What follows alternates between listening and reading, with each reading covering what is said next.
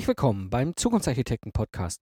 Schön, dass ihr dabei seid. Ich bin Mike Pfingsten und das ist der Podcast über die Kunst des Systems Engineering. Ich gebe euch mein Wissen, Tipps und Tricks weiter, damit ihr erfolgreich und stolz sein könnt auf die Systeme, die ihr entwickelt. Aus der Praxis für die Praxis.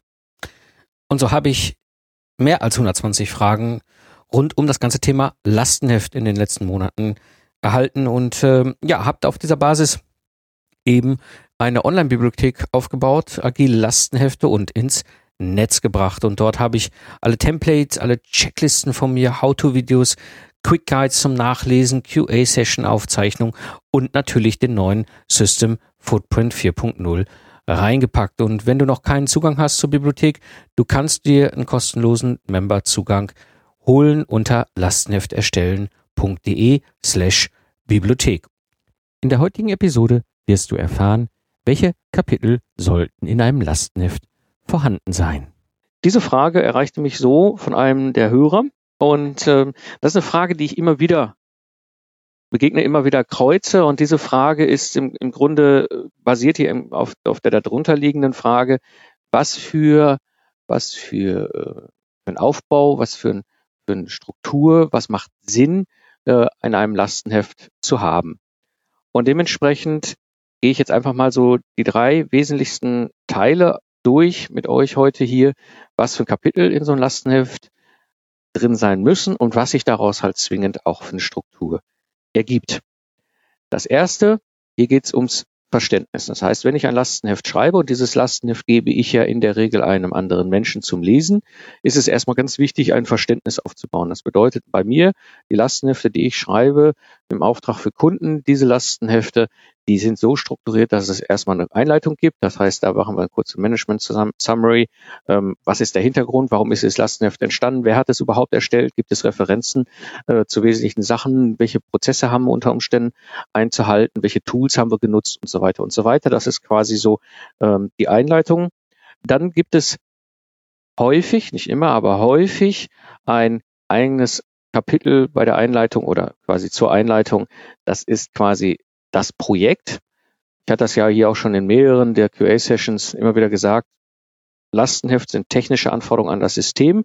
Anforderungen an das Projekt gehören nicht in ein Lastenheft, die gehören in ein Projektauftrag, Projekthandbuch, wie auch immer. Es ist aber schon so, dass diese, Pro diese, diese Entwicklungsprojekte ja nicht total alleine für sich stehen. Das heißt, es macht schon Sinn, quasi in einem informativen Kapitel dem Leser zu erklären, was steckt da eigentlich hinter für ein Projekt? Ja, das heißt, wir dokumentieren nicht die Projektanforderungen, ganz wichtig, aber wir machen schon klar, okay, das ist ein Entwicklungsprojekt, dritte Generation von, was weiß ich, Akkuschrauber, Bahn, System, Autosteuerung, was auch immer. Ja, also das heißt, dem Leser ist klar, okay, das ist das Lasten für diese Generation und dieses Projekt steckt dahinter. Also das ist in diesem ganzen Bereich Verständnis das zweite Kapitel. Und das dritte, aus meiner Sicht ganz wichtige Kapitel, was Verständnis angeht, ist eben vor allem auch ganz klar zu kommunizieren, was ist das System. Wir hatten das letzte Woche auch sehr intensiv besprochen. Und äh, da geht es vor allem wirklich darum zu sagen, was ist drin, was ist draußen. Also eine Systemabgrenzung zu machen, ganz zum Start, wenn ich ein Lastenheft schreibe, wirklich zu klären, was ist das System, was ist drinnen, was ist draußen und damit auch klar zu sagen, was im Lastenheft drinsteht und was nicht drinsteht, nur höchstens als Schnittstelle vorhanden ist. Ihr seht hier also jetzt mal ein Beispiel für ein System mit der Abgrenzung nach außen zu den anderen Systemen, so dass ihr an, an der Stelle halt einfach mal äh, Vorstellung bekommt. Meistens ist es so, dass ich im Rahmen dieser Systemabgrenzung im dritten Kapitel auch halt schon mal die Schnittstellen beschreibe und all diese ganzen Dinge, also das, was quasi drumherum ist. Diese Punkte sind für mich unglaublich wichtig vom Aufbau ähm, eines Lastenhefts wirklich zu sagen, Einleitung, warum machen wir das Ganze? Projekt, wenn, nur einfach nur mal zur Information, keine Projektanforderungen dokumentieren bitte. Und dann ganz wichtig eben hier System und Systemabgrenzung klar zu machen, damit ich als Leser weiß, wenn ich diese drei Kapitel durch habe, alles klar, darum dreht sich's. Das soweit zum ersten Teil, das Verständnis. Jetzt kommt der zweite Teil bei den Kapiteln. Und zwar, ich nenne das der Mensch.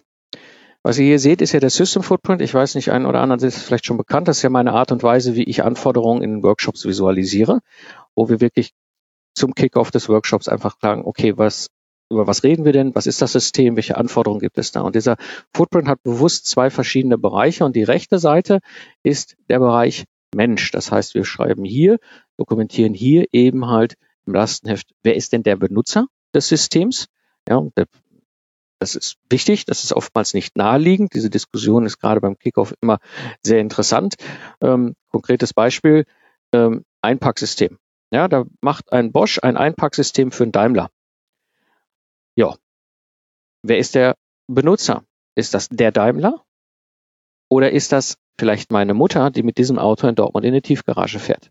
Ja, und das ist ganz wichtig, denn der Benutzer ist entscheidend, was nämlich den Nutzenversprechen des Systems angeht. Nicht in Anführungsstrichen der Daimler oder der Komponentenverantwortliche beim Daimler, sondern der Nutzer. Ja. Anderes Beispiel, S-Bahn-Türsicherung. Ja, der Nutzer dieser Sicherung ist der Fahrgast. Ja, und die Nutzenversprechen an den Fahrgast ist die Sicherheit, dass dieser Zug nicht aus Versehen losfährt, wenn noch Leute irgendwie am Einsteigen sind, all diese ganzen Sachen. Ja. Also, wie gesagt, ganz wichtig, dann in diesem zweiten Bereich, der Mensch, gibt es einen Bereich, eine, ein Kapitel Key User, da beschreibe ich wirklich den Benutzer. Dann gibt es Value Proposition, also das Nutzenversprechen von dem System. Warum machen wir das eigentlich? Ja, ähm, so ein System hat ja nur dann einen Sinn, wenn es einen Nutzen verspricht, einen Zweck erfüllt und dementsprechend müssen wir diesen Nutzenversprechen definieren. Das dokumentiere ich dann entsprechend auch. So, und dieses Nutzenversprechen wird erlebbar für die Benutzer über zwei verschiedene Wege. Der erste Weg ist sogenannten Key Use Cases. Das kennt ihr vielleicht, wenn ihr euch mit SysML, UML beschäftigt. Das sind Benutzungsfälle. Ja, also hier, das ist jetzt mal das Beispiel für ein iPhone. Ja, welche Benutzungsfälle habe ich, wenn ich so ein iPhone in Betrieb nehme? Ich muss es installieren, wenn ich es aus der Packung nehme. Ja, ich habe den normalen Betrieb und es gibt auch so spannende Nutzungsfälle, Klatsch und Tratsch. Ja, ich hatte das zum Beispiel mal bei einem Workshop für Zeiss. Da kam dann nämlich der Produktmanager ja, ja, eigentlich hat er einen Benutzungsfall von seinem Produkt, ähm, wo sie auf der Messe halt so spezielle Sachen zeigen, die eigentlich nur für die Messe gebraucht werden. Das ist ein Nutzungsfall von dem System. Ja, das heißt, die Value Proposition für den Benutzer wird über, zum einen über den Weg Use Cases, also Benutzungsfälle deutlich. Und die könnt ihr dann entsprechend hier beschreiben. Das zweite, der zweite Bereich, Key Deliverables, das bedeutet die Liefereinheiten. Es gibt da unterschiedliche Ausprägungen. So ganz typisch, wenn wir so in Richtung Automotive und, und, und äh, Aerospace und Rail und so gucken, gibt es Musterstände, ABC-Musterstand oder, oder äh, Prototypen und Designmuster oder so. Es gibt da verschiedene Begriffe in verschiedenen Branchen für. Und ich kann halt sagen, welche, welche Liefereinheiten definiere ich denn, über die der Benutzer die Value Proposition erlebbar bekommt. Ja, also gerade beim C-Muster in der Automobilindustrie ist es ja so, dass die Fahrer damit rumfahren sollen und erleben sollen, ist das eigentlich das, was ich wirklich haben will. Der zweite Punkt ist, ich kann hier natürlich auch verschiedene Ausprägungen des Systems definieren, also beispielsweise Basic oder beispielsweise äh, Professional oder Premium, ja, oder was weiß ich, für den Kaffeeautomaten hiermit designt, ja, gibt es mit Sicherheit irgendwie die, die, die Einstiegsvariante, die Premium-Variante und die Gold Edition oder whatever. Also das sind Möglichkeiten halt hier zu dokumentieren. Das System wird in verschiedenen Lieferausstattungen, Liefertypen, wie auch immer, geliefert und darüber wird die Value Proposition sichtbar. Das ist der Mensch und dazu kommen auch die ganzen sogenannten Stakeholder Constraints, also die Einschränkungen oder Vorgaben von Menschen. Ja, das ist ganz wichtig. Hier reden wir beim Footprint über die Vorgaben, die ein Mensch mir macht. Also beispielsweise ein Service Abteilung sagt, das System muss eben so designt sein, dass ich mein Service äh, ein, ist jetzt sehr versimpelt, aber einfach umsetzen kann whatever. Das sind sogenannte Stakeholder Constraints. Also hier seht ihr jetzt quasi den zweiten großen Schwerpunkt in eurem Lastenheft, eben der Mensch und die jeweiligen Kapitel, die dazu gehören. Jetzt hatten wir